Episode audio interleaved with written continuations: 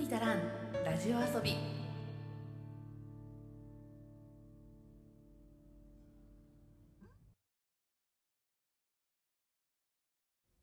日本の片隅から中毒気味なエンタメ愛を叫ぶ番組「トルに足らんラジオ遊び」通称「トルタラジオ」へようこそ。いつでもポップとサブのカルチャーの合間を歌い立っているパーソナリティの花田花です。今日が2月3日金曜日ということで節分ですね。皆さんは豆をまきますか？それとも恵方巻きを食べますか、えー、いかがお過ごしでしょうかというわけで、まあ、2月に入りました。2月だって？えびっくりなんだけどあのトルタラジオが今年に入ってから今日で5回目の収録になるんですが。え5回目だって。1月4回も収録したってえー、嘘でしょ？と思って。あの先週の収録の時に1月が行く2月が逃げる3月が去るの話をちょっとしたんですけど本当に1月が行ってしまった。そしてようやくやってきた2月が逃げるように多分すぐ終わるんでしょうね。で3月が来たと思ったら3月が去っていくんでしょう。いやーね早いな1ヶ月っていう感想をちょっと持ってしまいましたけれども1月何してました？なんか何かなしましたか？私は何もなしてない気がするなと思って。4回も収録しといて。あのね、1月ってなんか割とのんびりしてません？全体的に。そのお正月休みがあるせいとかもあるんでしょうけど、なんかみんなおとそ気分が抜けないというか、なんかそういう雰囲気もありつつ、で私自身がですねそのプライベートなことで言うとあの4月 ,4 月じゃないよ。なんで4月って言った？あの1月からだから年明けてからちょっと仕事の内容が変わったんですよ。その職場は変わっていないしあれなんだけどちょっとだけこう仕事の内容が変わって12月までね本当にねバカ忙しかったんですけどそのバカ忙しさから私がなんかちょっと解放されて業務内容が変わったせいで少しね時間に余裕が持てるようになったし気持ちにも余裕が持てるようになってでそれが1月と共にやってきたというところで私はなんかだらーんとして 過ごしていますね最近。なのでなんか余計に1月何かなしたかって言われたら。何もなしてねえなっていうふうにちょっと思ったところもありましたね。で、なんか振り返ってみると、1月仕事も何やったっけ？プライベートも何やってたっけ？終わっちゃったな、みたいな そんな感じですね。なんか、あの、この収録の前に、1月のその手帳とかもパラパラ見てみたんだけど、いや、ほんと何やってたかなみたいな そんな感じで1月が終わってしまいましたが、2月もね、元気にやっていきたいと思います。なんかそのプライベートね仕事の面ではあの仕事にちょっと余裕ができてなんかこう心にも余裕ができたなっていう感じもあるんですがなんかもうほんとね12月までのバカ忙しさが嘘みたいになんか1月はちょっと余裕を持ってね仕事をしててまあそれはちょっと自分の気持ち的にも楽になったなっていう面もあるんですが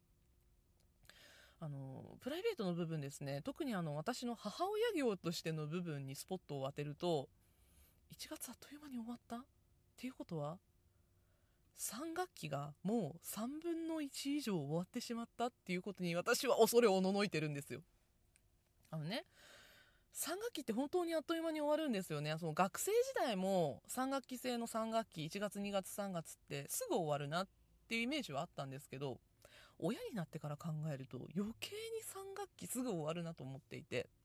だって1月ってそのお正月休みがあってで成人の日あたりまで子供たちって休みなんですよね。成人の日の次の日から学校始まったので10日ぐらいから学校始まって。で2月はすぐ終わるじゃないですか。28日とか29日までしかないからね。でえっと最後3月も20日前後が終業式になるので最後10日ぐらい学校行かないじゃないですか。えもうすぐ終わるじゃんみたいな。この間通知表もらってきたのにまた通知表持って帰ってくるよっていう感じのが3学期なんですけど、まあ、3学期が終わるということは次の学年がそろそろもう見えてくるということで今ですねうちの子たち高校2年生小学校2年生年長あ違う年中なんですけどということはあの年度が変わるとうちの子供たちが高校3年生中学校あもばめちゃくちゃ高校3年生小学校3年生で、えーと幼稚園年長さんになるんですよね。最終学年が2人いるんですよ。怖いですね。ということは、えーまず長男が4月になると受験生になります。今年大学受験なんですよね、まあ、一応進学を希望しているので今年大学受験するということでもうようやくなんか志望校とかも決めて動き出してるんですけどねあの受かってくれないと意味がないのでねあの長男もその地元から出ていくっていうことはもう決めてるみたいなので、ね、なんかいろいろまたねお金もかかるし気苦労もするし、ね、本人が一番大変なんだけど親もねその支えていく立場としてはすごく大変な1年になるんだろうなっていうのはすごく今思ってるところなんですよ。であの、まあ、真ん中の子はねそのまま小学校なので別にあれなんだけど一番下の子が、まあ、幼稚園から小学校に上がる年になるということで新入学準備がまた必要になっててくるんですよね。なんかあそしたら時事年度の話になっちゃうんだけどねまだ2月の時点で来年のことを言うとそれこそ今日節分なので鬼に笑われるかもしれませんがもうさ来年のこと考えちゃうんだよね来年の今頃になったらもう2人の入学準備が終わってるぐらいじゃないといけないとか思うといや怖っと思って恐怖でしかないですね。あの、まあ、乱活とかもありますランドセル活動略して乱活とかもありますけど。私はそこまであんまり気にしてないんだけど、ね、上2人が男の子だったんでなんか3人目女の子だからこう持ち物とかも違うしさランドセルもなんか色とかすごいもうすでにこだわりがあるらしくって夏ぐらいまでにはねもうランドセルも手に入れておかないと好きなやつなくなるからさなんかそういうのも考えなきゃいけないしとかいろいろ考えてしまう。なんか1月2月3月が行ってしまうことを考えるともうなんか次年度次次年度のことを考えて頭が痛いなというふうに親としては思っていたりもします。でね、またあの入学、卒業、卒園と入学がかぶるので、それを思うと2年前の悪夢が蘇るんですよ。というのも、えっと、長男の中学校卒業と次男の幼稚園卒園。で、その後高校入学と小学校入学が同じ年でかぶってるので、あの、あしかも入学の時は、えっと、小学校入学高校入学と一番下のこの幼稚園入園もあったので3つかぶってたんですよ。頑張ったなあの時の自分。しかもなんか幼稚園の卒園式と中学校の卒業式が同じ日でありがたいことにねあの午前中と午後でちょっと時間が分かれてたので移動まで含めてなんとかギリギリどっちにも参加はできたんですけどいやあのタイムスケジュール怖かったなっていうのを年度末になるとね多分これから一生思い出すんだろうなって思うんですけど なんかそういうことも考えてしまう今日この頃です。でさ、今日さ、オープニングトークこの話する予定じゃなかったんですよ。なんか喋ってたら、だんだんだんだんなんか話がそれてこの話になっちゃったので、オープニングがね、10分超えるとあれだから、えっと、今日準備してたオープニングトークはエンディングでお話をしようと思うんですが。あのね、千葉くんの話しようと思ってたの、千葉くんの話もしようと思ってたし、間宮くんの話もしようと思ってたんです。えというのも、あの、星降る夜に関連の千葉くんの話と、あとあの、東京リベンジャーズ関連の間宮くんの話をちょっとしたいと思ってるので、えー、これはメインコーナー終わってから、えー、そして本の話も終わってからエンディングで喋りたいと思いますので、えっと、まあ、興味ある方はぜひエンディングまでいや、興味がなくても最後までお付き合いいただけると幸いです。で、今日はですね、そのメインコーナーを来週放送予定の金曜ロードショーのテーマに合わせて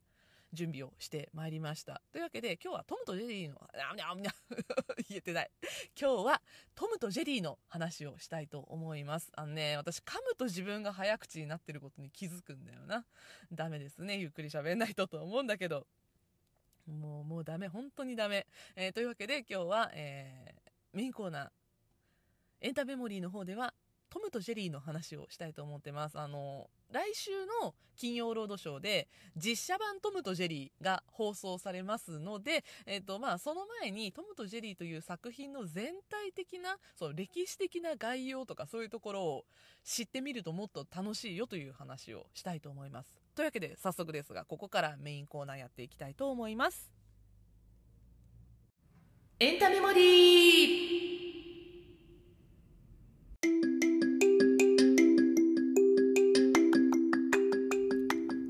では私花田花がエンタメ作品の記憶つまりメモリーを新旧問わず語っていきます今回お話しするテーマはこちらアニメ「トムとジェリー」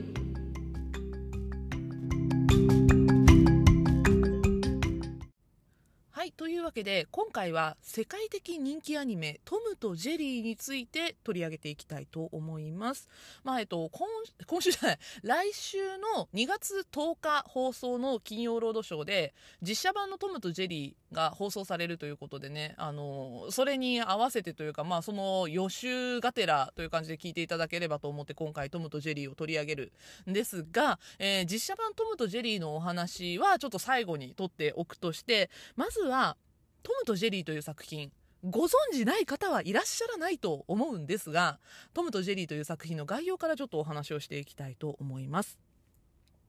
トムとジェリーは1940年にウィリアム・ハンナとジョセフ・バーベラによって創作されたアメリカで作られたアニメーションシリーズのことです。でね、えっと、かなりたくさんあるんですよ。1940年から実は現在に至るまで作られ続けているアニメーションシリーズになります。すごいですよね。だって今2023年でしょ？で、1900 40年から作られているということはかれこれ83年間続いているシリーズっていうことになるんですよ。これってものすごいことですよね。で、えっと、映画になっているのも、えっと、短編映画を含めると本当にめちゃくちゃたくさん存在するんですよ。1940年から1940年からえーと、短編映画だと1967年2001年2005年と作られたものがあったり長編映画だと1992年2021年に作られたもの。そして、えーと、あとはですねアニメーションシリーズもたくさんあったりミュージカルになっていたり音楽劇になっていたりもう本当にたくさんのメディアミックスがされている作品としても知られています。あの出版物としてね漫画としても出版をされているものがあります。えこの作品がですね、えっと、まあ、どんな話かっていうと、もうね、あの、見たことない人いないと思うんですよ、トムとジェリーって。あの、トムとジェリーが仲良く喧嘩する話ですね、あの、歌の歌詞を借りると。猫のトムとネズミのジェリーが巻き起こすドタバタ劇を描いたカートゥーンギャグアニメとして知られています。あのこのカートゥーンというものが何なのかっていう話については以前ですね、えっと、アドベンチャータイムのお話をした時に詳しく話をしてます。で、えっと、トムとジェリーの話も少しだけしてるので、えっと、気になる方はよかったらそちらも遡って聞いていただければなと思います。映画会社のメトロゴールドウィンメイヤー MGM というところが発表した短編アニメーション映画のシリーズを筆頭としてこれまでに短編作品で166本長編映画が2本テレビシリーズが6作 OVA オリジナルビデオアニメが16本2023年現在確認されるもので作られています。でね、トム・ジェリーって呼ばれたり、あと、えっと、英語表記のトムとジェリーの頭文字を取って TJ と呼ばれていたりとかしますね。なんかこの「トムとジェリー」シリーズどうして愛されているのかっていうとそのまずは主人公、ね、そのタイトルの名前にもなっている猫のトムとネズミのジェリーのその関係性とあとそれぞれの性格にあると思うんですよこの人気の原因っていうのがねあのトムが本当にねあの憎めないやつなんですよお調子者でおっちょこちょいでえっとまあ猫といえばネズミを捕まえるものっていうその先入観から作られている作品なんですけどそのネズミのジェリーを捕まえるためにすごいなんかいろいろ頑張るんだけど何もかもがうまくいかないんですよ。で体は大きいんだけど気は短くって気は小さくってっていうようなキャラクターで。それと相反するように存在するネズミのジェリーが体はちっちゃいんだけどとってもずる賢くってもうほんとめちゃくちゃ頭がいいんですよねジェリーが。で追いかけてくるトム天敵である猫にもかかわらずそれをもうなんか子供投げにかわしていくっていうようなそのジェリーのスマートさとなんかこうトムのドタバタっぷりっていうのが対比としてとっても楽しめるような作品になっていますだからなんかこうドタバタ劇っていうのがそのアニメーションがまだできる前の話になるとその喜劇古くのコメディっていうのが結構無声映画とかの時代からドタバタしているものドタバタ劇っていうものが笑いを取れるものだっっていう風に言われていたんですけどそれをアニメーションに落とし込んだ作品としてものすごくクオリティの高いものだったっていうのがトムとジェリーなんですねでこれ1940年に「上には上がある」っていう作品でトムとジェリースタートするんですけどまあ、頻繁にテレビ放送されたりとか、日本でも吹き替え版がテレビで放送されていた時期もあるそうなんですね。私はテレビで放送されていた時期を知らないんですけど、まあ、えっと、カートゥーンネットワークとかでね、新作のトムとジェリー、なんかあの、昔の、私はその、1940年代、50年代ぐらい、昔に作られた、そのトムとジェリーが、なんか、あのデジタルリマスター版になって画像が綺麗になってで日本人の声優さんが声を当ててでもトムとジェリーってそんなにセリフないんですけどねあの言語版はあんまりセリフがないんですけど日本語版になると分かりやすいようにトムとジェリーが結構喋るようななんかちょっと改変がされてたりするんですけどその声を当てた状態になったものがデジタルリマスター版にされてで、えっと、DVD になっていたりとか、カートゥーンネットワークとかで放送されていたりとかするものを見てたなっていうイメージなんですよね。で、あの、一番最近作られている、どっちかというと、あの、なんていうのかな、説明、説明？あの、としては、ぬるぬる動く方のトムとジェリー。あの、最近っぽい作りのトムとジェリーってあるんですけど、あの、色味とかもね、もう本当に最近デジタルで作られたなっていうアニメーションのビジュアルのトムとジェリー、新作のものがあるんですけど、なんか、そっちよりも、やっぱりそう、レトロアニメとしてのトムとジェリーのあの、色合いだったりとか質感だったりとかが私はすごく好きだなと思っているし、でうちの子供たちもどっちかっていうと古いトムとジェリーすごい見てるんです。よ例えばそのさっき名前を挙げた1940年に作られた「上には上がある」っていう作品ね。だから1940年さっきも計算したけどさ1940年に作られた作品っていうことは現在2023年から遡ると83年前の作品になるんですけどこれをねうちの子供たちもすごい見てるんですよ。だから今5歳の子供とかが普通に見てるんですよ。でゲラゲラ笑ってるんですよ見ながら。どの時代にも通用する作品なんですよねトムとジェリーって。でかつなんかそのレトロアニメとしてあんまり認知されていないというか今でも楽しめる作品として見られているっていうのはこの「トムとジェリー」という作品すごいところでもありどうしてこれがこんなにも子供たちに浸透しているかうちの子供たち本当にトムとジェリーで育ったと言っても過言ではないんですよねあの長男も見ていたし今高校生の長男も見ていたしで今小学生幼稚園児の下の子たちも見てるんですけど今現在も見てるんですけどなんでかっていうと、あのこれは著作権の問題があるんですよ。DVD になっているもの。あのトムとジェリーね、今、100円とかで DVD 売ってるの見たことありません？この間、確かね、えっと、ドンキで売ってたんだったかな？のを見かけたんですけど、本当あ、ちょうど、この間ね、見かけたっていうかね、あの妹が買ってくれたんだよね、子供に。車で見るようにって言って。今ちょうど手元にあるんですけど、あの、それこそね、上には上があるが入ってるやつ、えっと、ラインナップで言うと、上には上があるとか、メリークリスマス、あべこべ物語、ご機嫌ないとことか、私好きな作品だと、おかしなアヒルの子とかが入ってる DVD があるんですけど、全部でね、9本のトムとジェリーの話が入っていて、全部で69分の DVD、ドンキで300円だったかな？で売ってるんですよね。ちゃんと音声も日本語と英語、字幕も日本語と英語がついたもの。これなんでこんなに安く売られているかっていうと、えっとね、あんまり詳しく話をすると横道にそれてしまうので、ちょっと軽くだけお話をするとね、あの、著作物に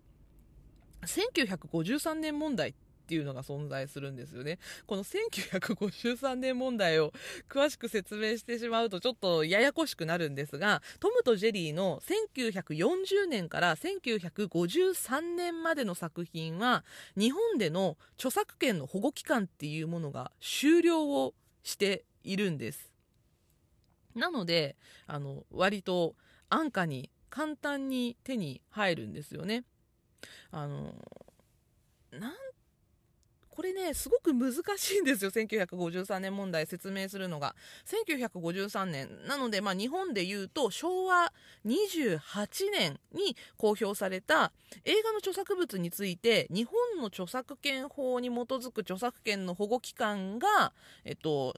2003年の12月31日をもって終了しているのか2023年今年の12月31日まで存続するのかっていう2つの対立する見解が存在したっていう問題が1953年に勃発しあ、じゃあ1953年の作品に対して、えっと、平成19年に勃発した問題なんですよ、これって。で、一応最高裁判所の判例として、えっと、シェーンっていうあの映画作品。これが1953年にパラマウント映画が制作配給したアメリカの西部劇の映画があるんですけどこの作品の著作権日本の著作権が生きているのが2003年までなのか2023年までなのか問題っていうのがあって。でこれ最高裁判所の判例で一応もう2003年の12月31日をもって日本の著作権法に基づく著作権の保護期間は終了していますよっっていう結果が出ているんですね。なので、この1953年問題によって、トムとジェリーも著作権がもう切れてるんですね。なので、えっと、これがね、パブリックドメインって言っても、あの、こう公共のものになってるんですよ。その著作権を気にしないでいろんなところで使っていいですよってちょっと語弊があるかもしれないんですけど簡単に言うとそういう状態になっているのであのまあ、古い作品。だから1940年代とか50年代とかの作品ってアニメ映画とかでも今それこそ100均とかで DVD 売ってますよね。トムとジェリーもあるのかな。なんか前ね「不思議の国のアリス」とかを100均で買ったことがあるんですよ DVD を。あれってもうパブリックドメインになってるので本当にそんな100円とかでも売ってもいいですよっていう風に許されている作品になってるんですが、まあ、トムとジェリーもそういうことに今なってるんですよね。だから、えっと、いろんな会社から、それこそあの、さっき言った、えっと、ドンキの吊り下げの安い300円ぐらいの DVD になっていたりとか、それとかね、あの、うちの長男の時にすごい流行った時期があったんですけど、あの、ビレッジヴァンガードの店頭に DVD がバーって吊り下げられた時期があるんですよ。15年ぐらい前に。あの宝島社っていう出版社がトムとジェリーのなんか総集編 DVD みたいなのを売り始めた時期があってそれこそね DVD のディスクが2枚入って1000円しないっていうものすごい安い DVD をトムとジェリーの出した時期があってでその頃そのビレッジヴァンガードの店頭にテレビが置いてあってもうそこでねひたすらずっとトムとジェリーが流れていて子供たちが動かなくなるっていうようなねことがあったんですけどまあそういうことができるようになったのもトムとジェリーがパブリックドメインになっているからっていう。なので本当に誰でも簡単に安価にアクセスできるそんなメディアとしてトムとジェリーは今成長しているっていう感じなんですよね。だからあの極端な話 YouTube にもトムとジェリーってあるんですよ。全編。その古い作品に関しては。で、それは別に違法ではないので、あの、トムとジェリーを YouTube で楽しむっていうのも楽しみ方の一つになっているんです。ちょっとね、あの話が著作権の話になって横道にそれてしまいましたが、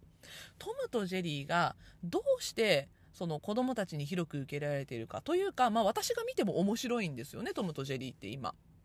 な、どうしてこんなに広くいろんな人が見て面白いと思うのか。しかも、1940年とか50年代とかに作られているにもかかわらず古さを感じない。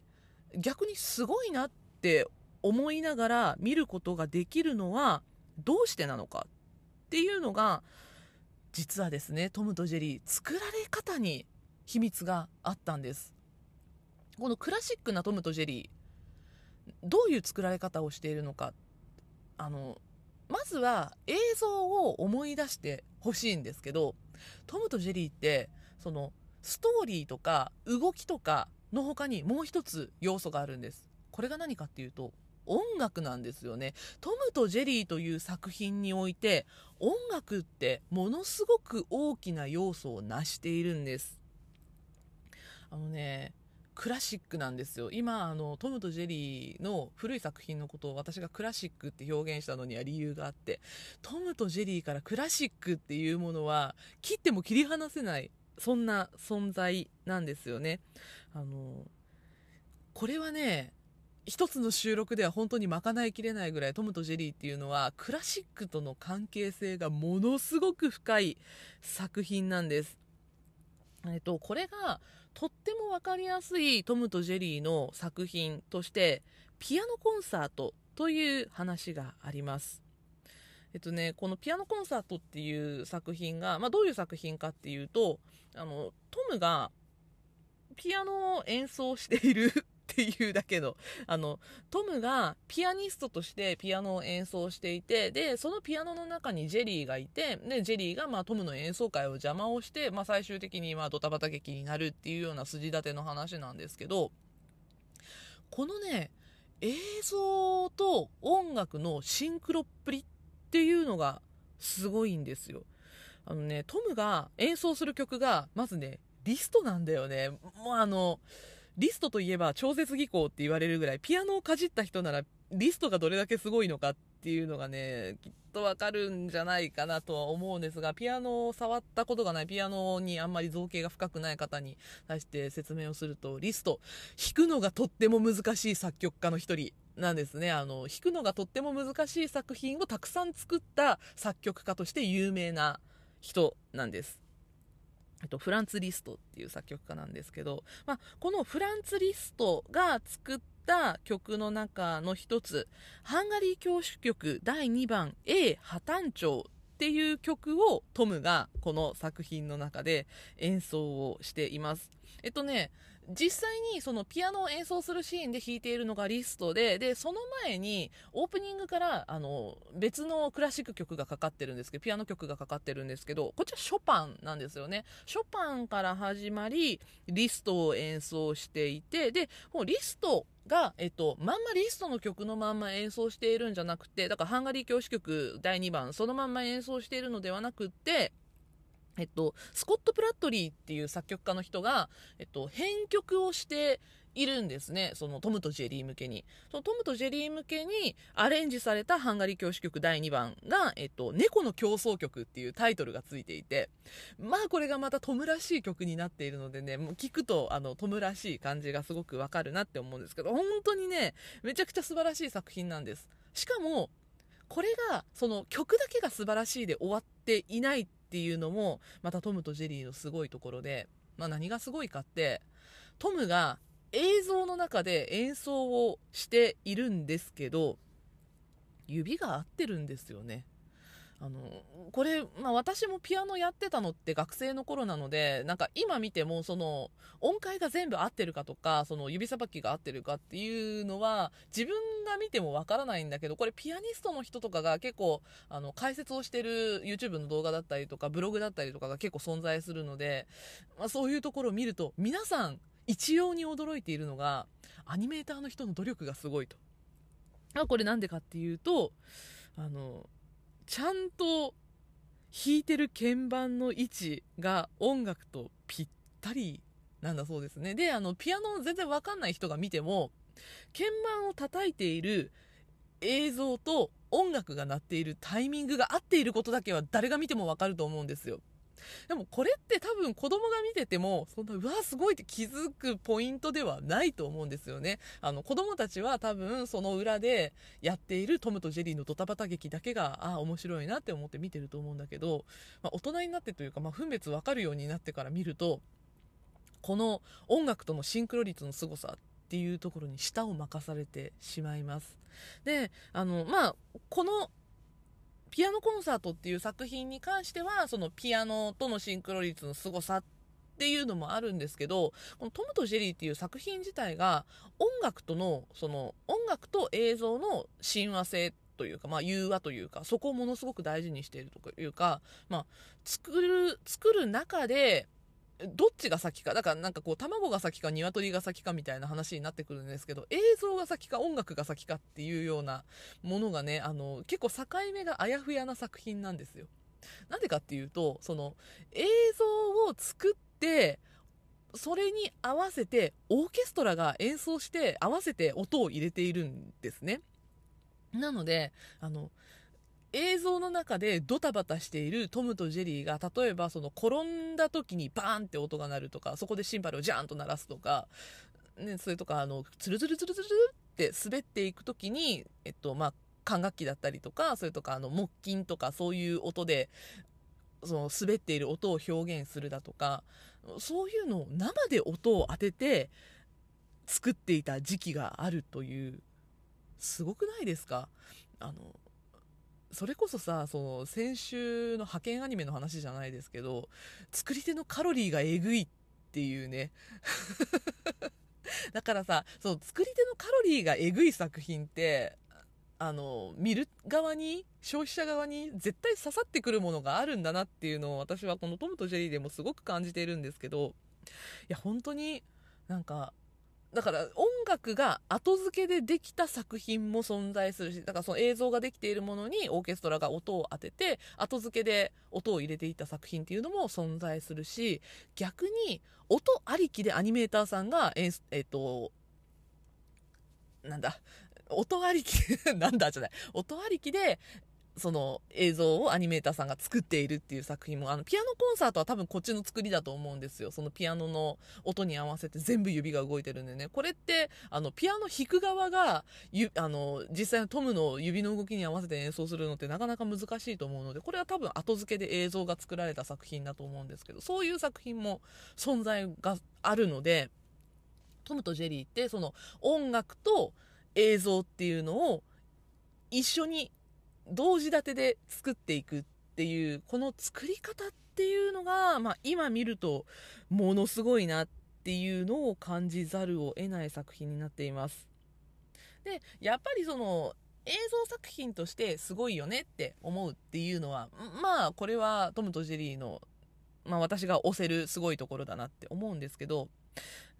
それ以外にもその冒頭でお話をしたトムのキャラクタージェリーのキャラクターっていうのが立っているから面白い。でまあ動きがコミカルだから面白いっていうのもねあのすごく受け入れられる。そして、まあ、ここは子供たちに受けるっていう面では重要なポイントなんじゃないかなと思います。なんかねトムとジェリーって古い作品からずっと見ていくとあれ？トムってトムって名前じゃなかったの？とかあれこのキャラクターってこの名前じゃなかったの？っていうのが存在するんですけどこれはあの長期シリーズだからこそというかそれとかあの翻訳がたくさん存在するからこその面白さと言ってもいいのかもしれないんですがえっとさっきからねあの何回か名前を出している「トムとジェリー」第1作「上には上がある」という作品で実はトムトムって呼ばれてないんですね。あのトムとジェリーには黒人の、えっと、家政婦さんっていうあの人間が出てくる作品が初期存在するんですけどこのね、えっと、黒人の女性からトムはトーマスって呼ばれてるんですよねその第1作の時上には上があるの時に。でこれは何でかっていうとトム実は本名トーマスなんですね だから、トムジェリーなんだけど、トーマスジェリーなんだよね、本当は、そのタイトルとしては。あの、トム、トムの、えっと、フルネームは、トーマスキャットなんですよ。ですが、えっと、まあ、その1作目はトーマスとして扱われていたで他の作品でもトーマスとして扱われている作品はあるんだけど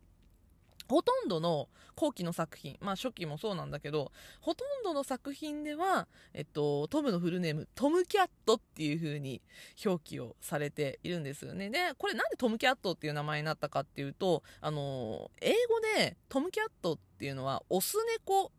という意味があるということで、まあ、オス猫だからトムキャットなんだよね。で、あの、トムって女性に弱いんですよ、すごく。あの、ジェリーも女の子好きなんだよね。あの、トムもジェリーも女好きなんですけど、だから、あの、メス猫が出てきたり、メスネズミが出てきたりするんですよ。で、あの、2匹ともね、そのメスに対してメロメロになるっていうような表現があって、それもすごく面白かったりするんですけど、なので、メス猫に対しての、まあ、トムキャットだったんだろうなっていうのが、まあ、ここでわかります。あんまりね、名前がついている子たちはいないんだけど、えっと、白猫のトゥードルスっていうメス猫ちゃんが存在して、この子よく出てくるんですけど、まあ、他にも名前のないメス猫ちゃんたちたくさん出てきたりとかして。で、あと、えっと、メネズミのトゥーツちゃんっていう子が出てくるんですよ。えっと、薄茶色のネズミ、あの、灰色の時もあるんですけど、ネズミが出てきて、まあ、この子はね、ジェリーを誘惑したりとかもしたりとか。で、メス猫ちゃんたちは、あの、トムだけじゃなくて、あの、トムのお友達のね、えっと、なんだっけ、ミートヘッドか。フランキーっていう名前だったりもするんですけど、それとか、えっと、トプシーっていうお友達がいたりもするんですね。それとか、えっと、ライバルのライトニング、えっと、日本語版では稲妻っていう名前になってるんですけど、ライバルの猫がいたりとか、こういうその、トムの、えー、友達だったりとか、ライバルたちっていうのが、えっと、メス猫ちゃんたちをね、あの、奪い合ったり、トムと奪い合ったりとか、あの友情とね恋仲をこう天秤にかけさせる存在として主に出てくるのがトゥードルスちゃんですね、まあ、この子たちが出てきたりとかもするんですけど、まあ、そういうその何て言うのかな。恋愛感情だったりとかそういうところを描いてくるっていうのがなんかちょっと人間っぽさもあってトムとジェリー面白いところでもありますね。で、えっと、トムのフルネーム、さっきトーマスキャット、トムキャットっていうの存在、えっと、そういう名前があるんだよっていうのを、まあ、紹介したんですけど、えっと、トムはまあ家猫ですね。で、えっと、対するジェリー、ジェリーも家ネズミです。で、ジェリーにも実はフルネームがあって、あの、ジェリーマウスっていう風に、フルネーム言われてる作品もあるし、えっと、ほとんど多分この名前で出てくるんですけど、実は正式なフルネームがジェリーにも存在をします。とジェリーのフルネームはジェロム・ A・ マウスという名前なんですねだからトムとジェリーだけはね一応フルネームが存在するんだけど結局はトム・キャットとジェリー・マウスっていう名前で扱われているっていうこれフルネーム必要だったのかなっていうのも考えるんだけどまあ83年も時が経っていればそういうこともあるよね創作物はっていうふうに思ってもしまいますね。でやっぱトムとジェリーだけではなくてトムとジェリーの面白さってねあの脇役の個性がまた立っているところにあると思うんですよね。多分有名なのが灰色のブルドッグだと思うんですよスパイクっていう名前のブルドッグがいて作品によってはブルおじさんとも呼ばれてるんですけど、まあ、トムがものすごく怖がっているトムの天敵的な存在でいろいろあってトムをよく目の敵にするんだけどジェリーとは仲良しでジェリーのことをよく助けてくれるっていうブルドッグがいるんですね。でなんかあの2人のことを仲良くさせ2人 ?2 匹か 2匹のことを仲良くさせようっていうふうにあの友好条約を結ばせようとするっていう話も出てきたりするんですけど、まあ、そのスパイクの息子の体育っていうえっと、犬も出てくるんですよ。ブルドッグも出てきたりとかして、まあ、スパイクにとっては自慢の息子だったりとかもするんですけど、まあ、そのタイクとトムとジェリーの関係性っていうのが描かれたりするのもとっても面白いし、他にもね、私ね、一番好きなキャラクターが、ごめん、トムもジェリーも差し置いて一番好きなキャラがいるんだけど、が、えっと、赤ちゃんネズミのね、ニブルスっていうキャラクターなんですよ。これ、あの作品によってはタフィーっていう名前で出てきたりもするんだけど、えっと、一応ジェリーのいとこってていう立ち位置で出てくる作品と、ジェリーの甥っ子っていう名目で出てくる作品と、あとはね、この子孤児なんですって、みなしごなんですっていう名目で出てくる作品と いろいろあって、ただね、このね、ニブルス、めちゃくちゃ可愛いんですよ。ビジュアルもめっちゃ可愛いし、それとね、あの、ジェリーのことすらも振り回すぐらい、の傍若無人っぷりなんだけどこの傍若無人がどこから来てるかっていうとニブルス自身がものすごいマイペースなんですよね。幼さゆえのマイペースっていうのがものすごく可愛くって私の推しキャラがこのニブルスです。で他にもなんかあのジェリーのいとこのなんかマッスルっていうねムキムキのネズミが出てきたりとか いろんな面白いキャラクターがいるのでトムとジェリーね脇役にも注目してみるとものすごい面白い作品じゃないかなと思います。でここからようやく実写版トムとジェリーの話をしていこうかなと思うんですけど、えっと、今回ね、その2月10日金曜日の金曜ロードショーで放送されるトムとジェリー実写版、地上波初放送なんですね。で、これなんで今回2月10日にトムとジェリーが放送されるかっていうと、まあこれ理由があって、まあ地上波で放送されてなかったっていうのも理由の一つなんですけど、これは、えっと、まあ、さっきからね、本当に何回か言っている、えっと、トムとジェリーの第1作、上には上があるという作品が、えー、劇場公開されたのが、1940年の2月10日だったからなんだそうなんですね。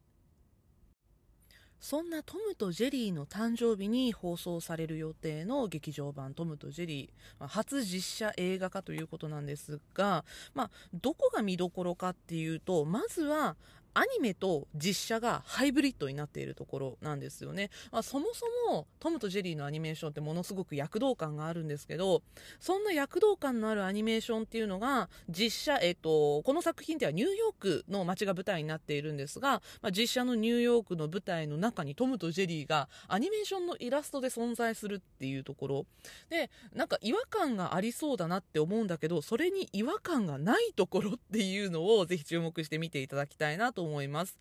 えっと、作り方としては先に実写シーンを撮影をして後からアニメーションを合成するっていう形でこの、え、実写版の「トムとジェリー」作られたそうなんですね。で、えっとまあ、アニメーションチームが総勢30人近くいたそうでであの作ったアニメーターの人たちがちっちゃい時にトムとジェリーを見て育ったっていうのもまたエモいところなんですよ。なんかそういうアニメーターの人もいれば、えっと、実写と、えっとね、アニメーション作品のコラボ作品、そんなハイブリッド作品として有名なのが、えっと、アニメリカで作られたロジャーラビットだったりとか、あとスペースジャムっていう作品があるんですけど、この2作に関わった、えっと、アニメーターっていうのも、今回のこのトムとジェリーにも参加をしているということで、まあ、ロジャー・ラビットなんかで培った技術っていうのをさらにブラッシュアップしてトムとジェリーに使ってきているっていうところで、まあ、そういうところも注目してみると面白いなと思います。えっとね、原画がね、2万5000点以上あるらしいんですよ。なんかその、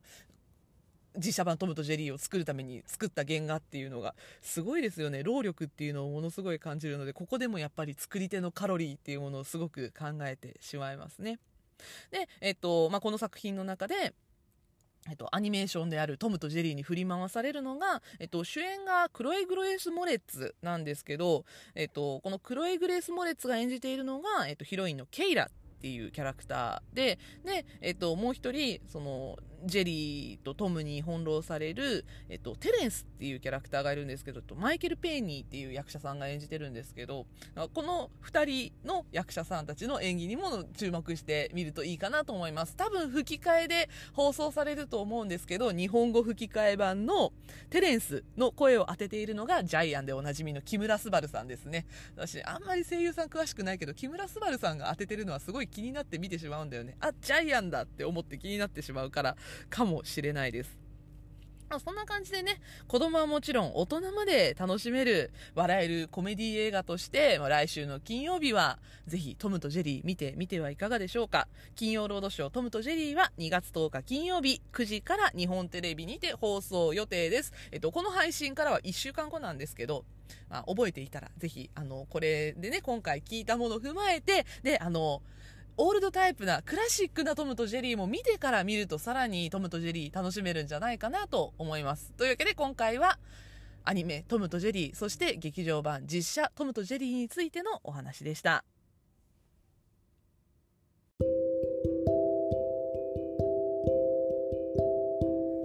花田花の今週の一冊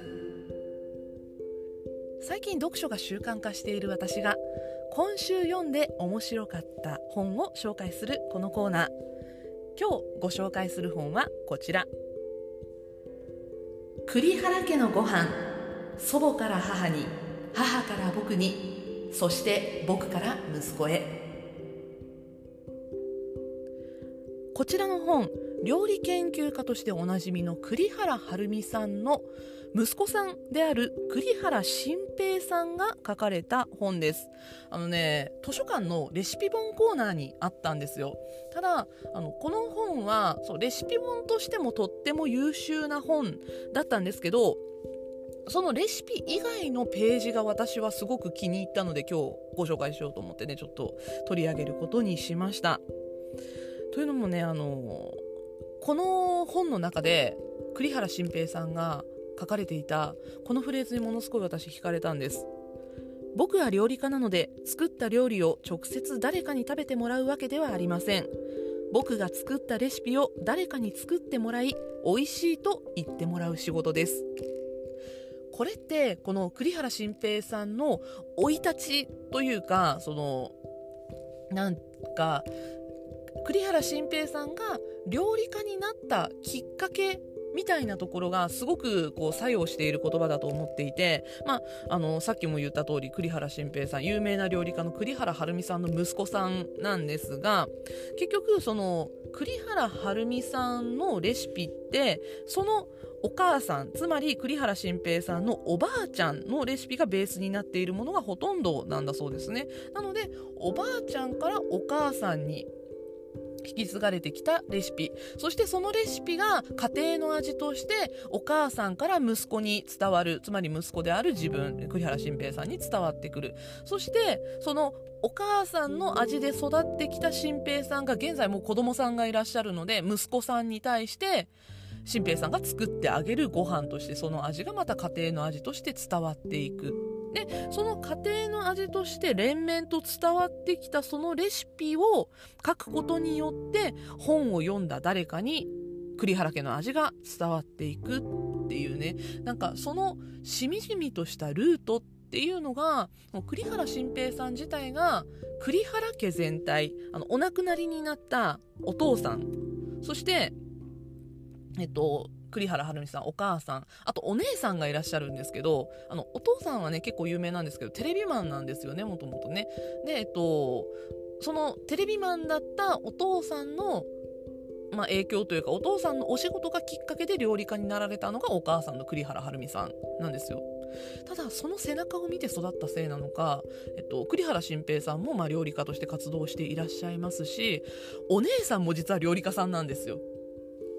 栗原家そんな家なんですね。でなんかその一人一人に栗原心平さん自身がスポットを当ててエッセイでその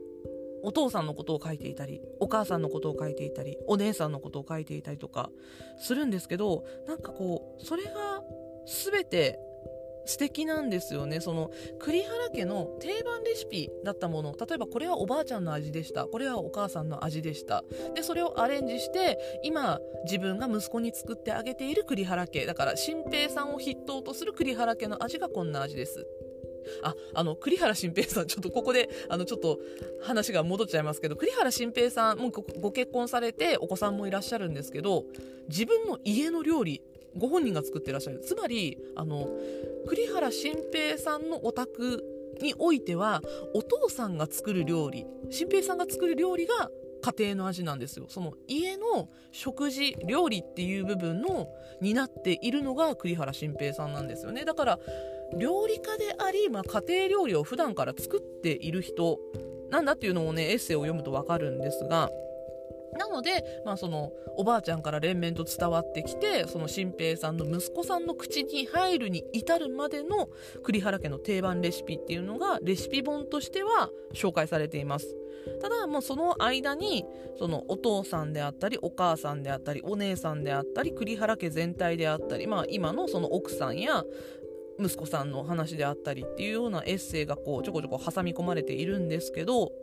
そんなに長い文章ではないんですよ一つ一つが。あの雑誌サイズの書籍の中で長くても3ページとか4ページとかぐらいしかないエッセイがこうレシピの間に差し込まれてるんですけどそんな短い文章の中にもこう芯が通っているというかこう家族のことを思って書いたんだろうなって家族のことが好きなんだろうなっていうようなそんな気持ちがすごくわかるんです。そしてその栗原心平さん自身がどうして料理を作っているのか。彼はその仕事で忙しかったお母さん栗原はるみさんに代わって小学校5年生の頃から自宅で料理を作っていたそうなんですね。であの夕食を作っている時が一番楽しかった。で今でも夕食を作っている時が一番楽しいんだっていうふうに言うんですよ。であの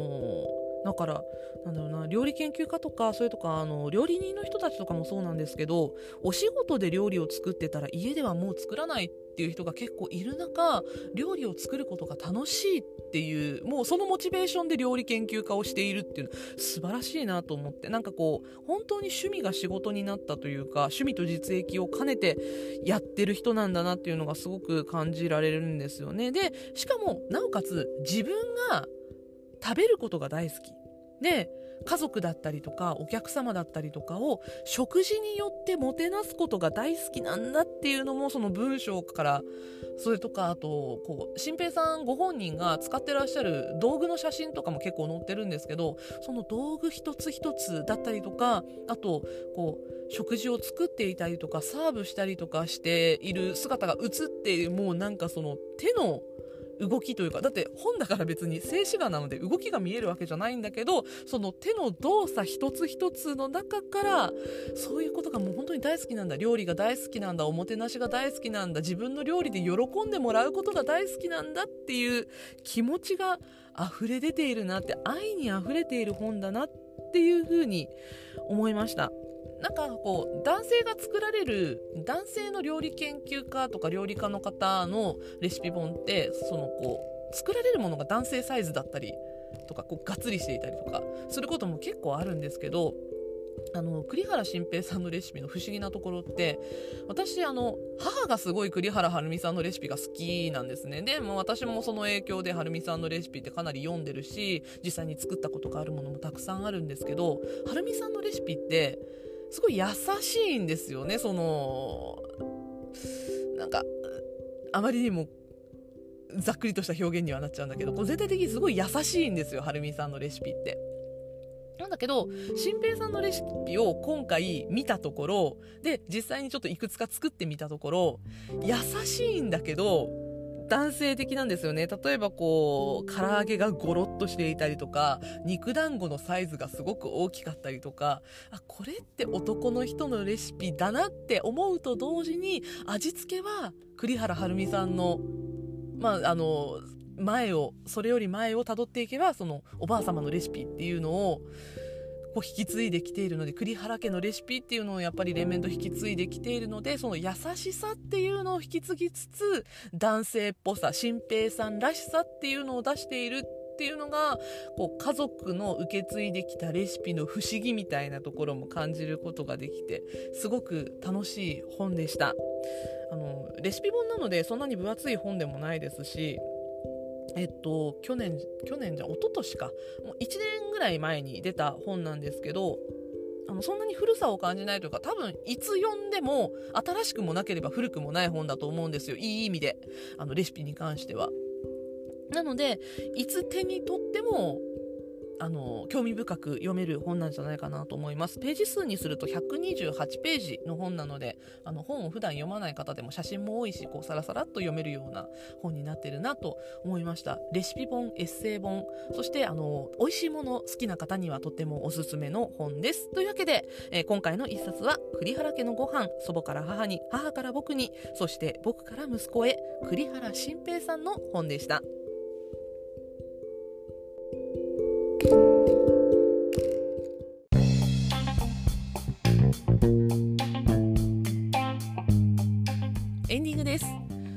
えーと、オープニングでもお話をした通りあの私の計画性のないトークのせいでねあのオープニングに準備してたものが喋れなかったのであのオープニングで喋るはずだったものをエンディングに持ってきたんですがというかあの今からねエンディングで話すもの2分割してオープニングとエンディングに私はしようと思ってたの。なのにあの自分の計画性のなさに本当にねちょっとねあの苛立ちすら感じるんですが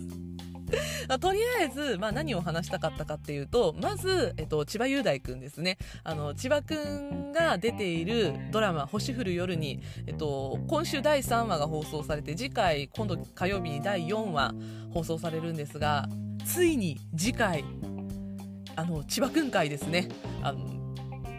3番手がどう生かされるのか今のところ全然分かんなかったんだけどまあそういう形で来るかっていうあの春会が来ます。千葉君演じる春の会が来ます。佐藤春会が来るんですけど奥さんがようやく発表されました。奥さん役。あの私若干予想通りだったというかその誰が来るかっていうのは予想できなかったんだけどきっとそうなるだろうなって思ってたのが多分あの元乃木坂の子が来るんじゃないかって思ってたんですよ。現実になってしまった。あの、嫌とかじゃなくって、あの、多分来るんだろうなっていうのはなんとなく予想がついてたんです。っていうのも、あの、千葉くんが今まで演じた役柄の中で、例えば恋人役だったりとか、あと、あの、夫婦の役を演じた人ね。っていうのが、あの乃木坂所属していた子たち元乃木坂の子たちっていうのがもう3人いたんですよその今回の「星降る夜」に発表前の時点で。あの古いとこ遡ると2013年の作品まで遡るんですが2013年に放送されたドラマ「サマーヌードで」えっと、千葉君演じる春のあこの時もね春人君がねあのキャラクターの、えっと、恋人役最終的に結婚する役柄だったんですけどを演じていたのが元乃木坂の橋本七海ちゃんだったんですね。で、えっと、それからだいぶ年数が経って 突然割と最近の話になるんですけど、えっと、スマホを落としただけなのに囚われの殺人鬼っていう映画の時に恋人役を演じたのがマイアンですね。白石舞ちゃんが恋人役を演じていました。これが乃木坂2人目。で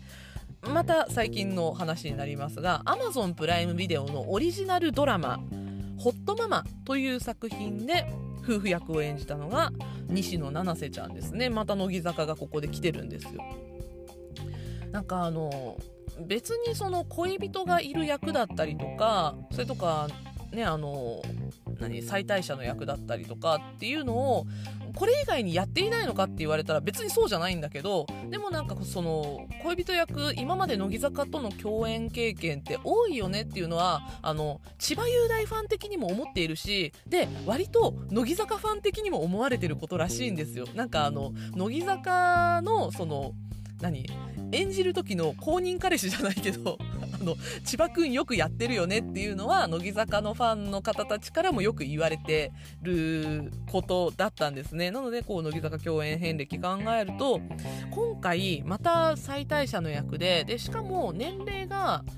同じぐらいって言ったらちょっとあれなんだけどそう千葉君が恋人を持っている役とかそれとか夫婦の役演じる時って大体奥さん役やる人5歳ぐらい年下の人が多いんですよ。なので多分今278歳ぐらいの元乃木坂の子が来るんじゃないかなってなんかなんとなくこうぼんやり思ってたんですよ私この今回最大者の役をやるっていうのを聞いた時に。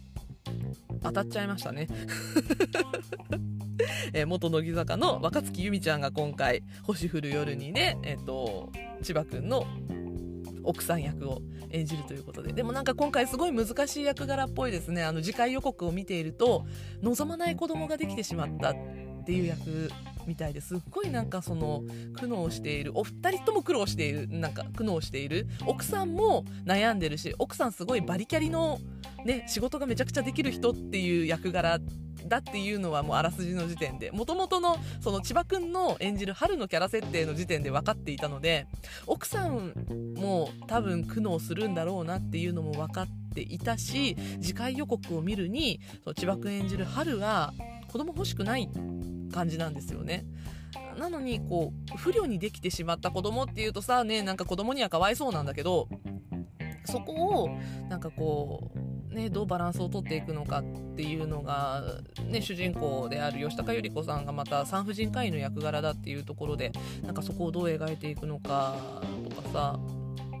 ね、そういうのも気になる部分なんですけどでなんかその子供ができたことによって、えっと、北村匠海君演じる一星とそれと千葉君演じる春とのその関係性っていうのもなんかいろいろあるらしくってどういう風に星降る夜にまた転んでいくのか楽しみだなと思います。なんか第1話の冒頭のその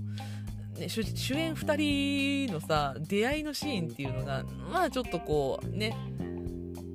嫌っていう感じの表現とかもあって割と一話脱落組が星降る夜にいたみたいなんですけど回を追うごとにめちゃくちゃ良くなってるのでなんかねあの離脱組もぜひ戻ってきてほしいなっていうのを感じるしなんか良くなってきてるよっていうのを2話3話で結構あの口コミとして流れているみたいなので SNS とかでも意外といいよみたいなあの口コミを見るので4話これはその春回は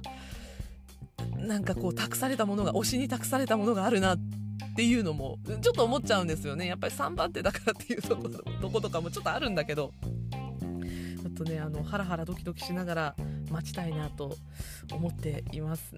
まあね来週火曜日めっちゃ楽しみですね。星降る夜にの話はなんか毎回するとあれなのかなって思ってちょっとあんまり触れないようにしてたんですけどあの来週はどうしても触れずにはいられませんでした。あの春会はね。そりゃ推しが一番目立つ回は楽しみにしとかなきゃいけないなと思ってます。なんかさあのオフショットじゃないけどオフショットっていうかその実際は映らなかったシーンみたいなので「あの星降る夜に」の公式から、えっと、飲み屋でその北村匠海君と千葉君が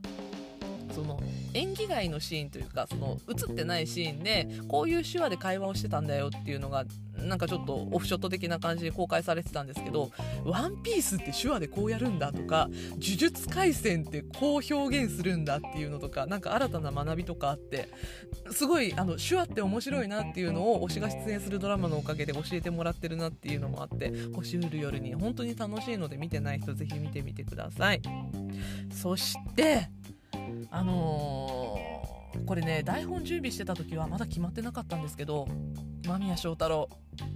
今年エランドール賞新人賞おめでとう!取った!いや取るのかなと思ってたんだけど取りましたね。びっくりした。あの昨日の夕方だから2月2日の夕方に、えっと、エランドール賞今年のねあの新人賞が発表されて。ってた。いやー嬉しいなしかもそのエランドール賞の新人賞ってえっと、その年に、えっと、その新人賞を取った本人が出ていた作品の中でそのお世話になった人からそのなんていうのかな授与されるみたいな、えっと、なんか盾とかをもらうっていうプレゼンターっていう人が出てくるんですけどまあねあの去年の間宮祥太朗といえばナンバー MG5 すごく良かったと思うんですけど満島真之介お兄ちゃんがプレゼンターとしてやってきてくれていました。いや兄貴兄貴ありがとう。兄貴マジ助かるって思って 見ちゃったんですけどプレゼンターとして満島真之介さんがやってきてね、あの兄貴にそのプレゼンターとして出てきてもらった時の間宮君のあの嬉しそうな顔よ。いやーよかったねっていうのもナンバー MG5 もマジで続編が見たいなっていう気持ちがもう込み上げて込み上げて仕方ありませんでした。いやなんかエランドール賞確か去年とかもノミネートされてたんですよね間宮君。そのノミネート者一覧とか見てたら間宮君去年一昨年とかも確かノミネートされていてただやっぱりあのドラマ3本連続出演だったりとかそこの合間を縫って映画の主演があったりとか2022年は間宮祥太朗めちゃくちゃ忙しかったんでねそこを評価されたっていうのはオタクとしてもものすごく誇らしく嬉しいことでした。あの改めて間宮君おめでとうございます。選んドール賞嬉しいな。なんかこういうのもまたあのいろいろねニュースサイトとかで出てきたりとかあの写真が出てきたりとかタキシード姿が見れるかっこいいなっていうのもかみしめて楽しんでいます。でもう一つその間宮君の話をしたかったのが東京リベンジャーズ2なんですよ。あの東京リベンジャーズ2、えっと、ムビチケカードがとりあえず全部発売が決まって間宮君演じる木崎哲太のムビチケカードあの前回もね1の時東京リベンジャーズ1の時も何人分だっけあれ10人分ぐらい出たんだっけあのソロのムビチケカードがそれぞれ出たんですけど今回もそのソロのえっと、キャラ単体のムビチケカードの発売が決まっていて今回は、えっと、12種類で前編後編で6種類ずつ出るんですけど、えっと、木先は後編の方の、えっと、ムビチケカードで発売が決まっていてそれを買おうかなって思ってたらどうやらあの前編後編セット券っていうのも出るらしくそれがその映画のポスターのメインビジュアルが載ったセット券っていうのが、えっと、今日から発売だそうです。2月3日から発売になるそうで、セット券が3000円で、えっと、ソロ券が、えっと、1500円で販売されるみたいです。で、えっと、セット券は今日からなんだけど、えっと、間宮くん、木先の、その、ソロの写真のやつは、っと、後編用なので前編の公開初日4月21日からの発売になるということだったのでとりあえず私はこの週末にセット券を買ってで前編を見に行った時に木先のソロのムビチケを買おうかなと思っています。あのね今回のその木先がものすごいビジュアルがいいのでしかもさやっぱり間宮君黒が似合うなと思ったんだけどその前回は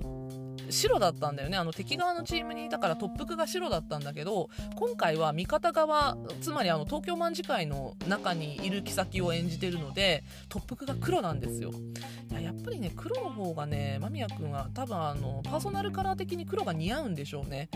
なんかすごいこうパキッとしててあのバキッとした顔が余計にバキバキ仕上がっていてかっこいいなと思いました。であのソロ剣の絵柄もすごく良かったしセット剣になっている、うえっと、前編後編のビジュアルっていうのもすごくかっこよかったので全体的にすごいかっこいいポスターに今回仕上がってたので1の時もすごいかっこよかったけど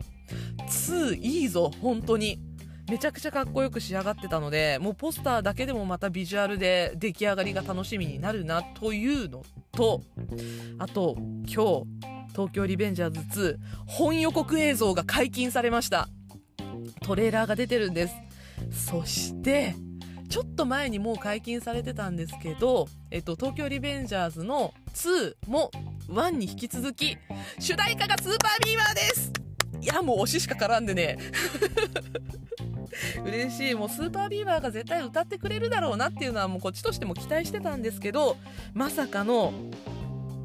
血のハロウィン編。運命決戦別々で新曲が発売されるということで、えー、前編の主題歌スーパービーバーのグラデーションという曲が本予告映像とともに公開されています。またかっこいいんだこの曲が。ちょっとねもう興奮が抑えきれないのでとりあえずみんな本予告映像を見て。マジでかっこいいからもう本当に全員イケてる。あの新キャラクターも含めね。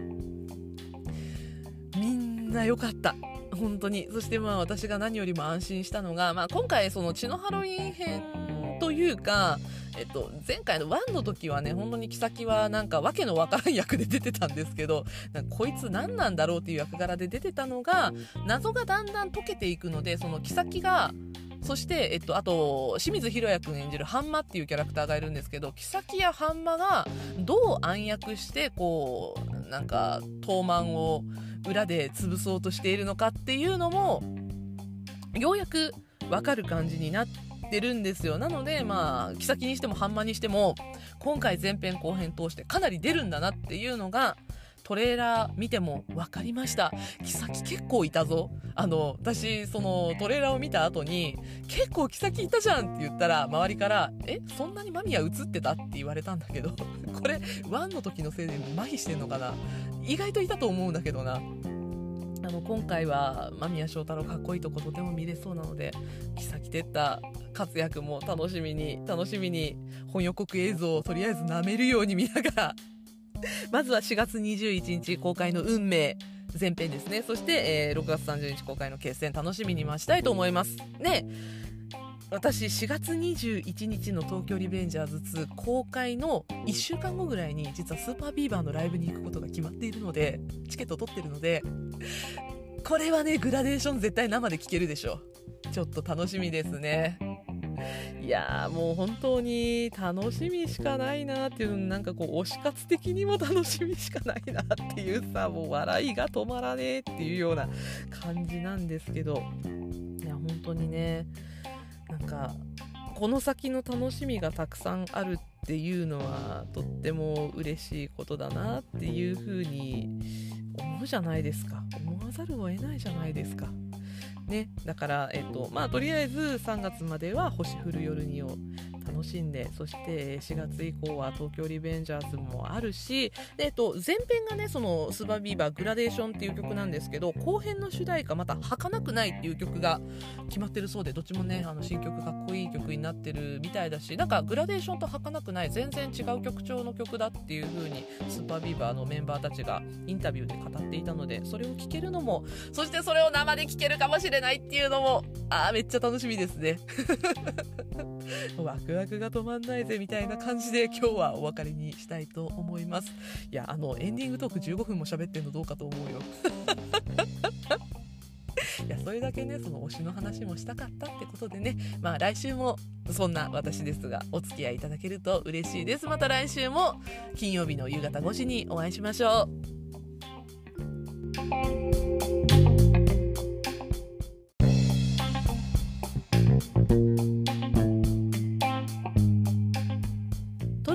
ラジオ遊びは地方在住映像系エンタメカルチャー好きの Y 世代がはっと息を止めたよもやま話を好き勝手に一人語る番組です。番組へのご意見ご感想取り上げてほしい話題などは概要欄のメールフォームからお送りください。花田花が思うままに更新する Twitter、Instagram、ノートもあります。そちらもぜひフォローよろしくお願いします。各 SNS ではハッシュタグトルタラジオで感想もお待ちしております。ハッシュタグトルタがひらがなラジオがカタカナです。よろしくお願いします。では今週はここまで。エンタメには中毒性がございます。用法用量を守って正しくお楽しみください。お相手は花田花でした。またね。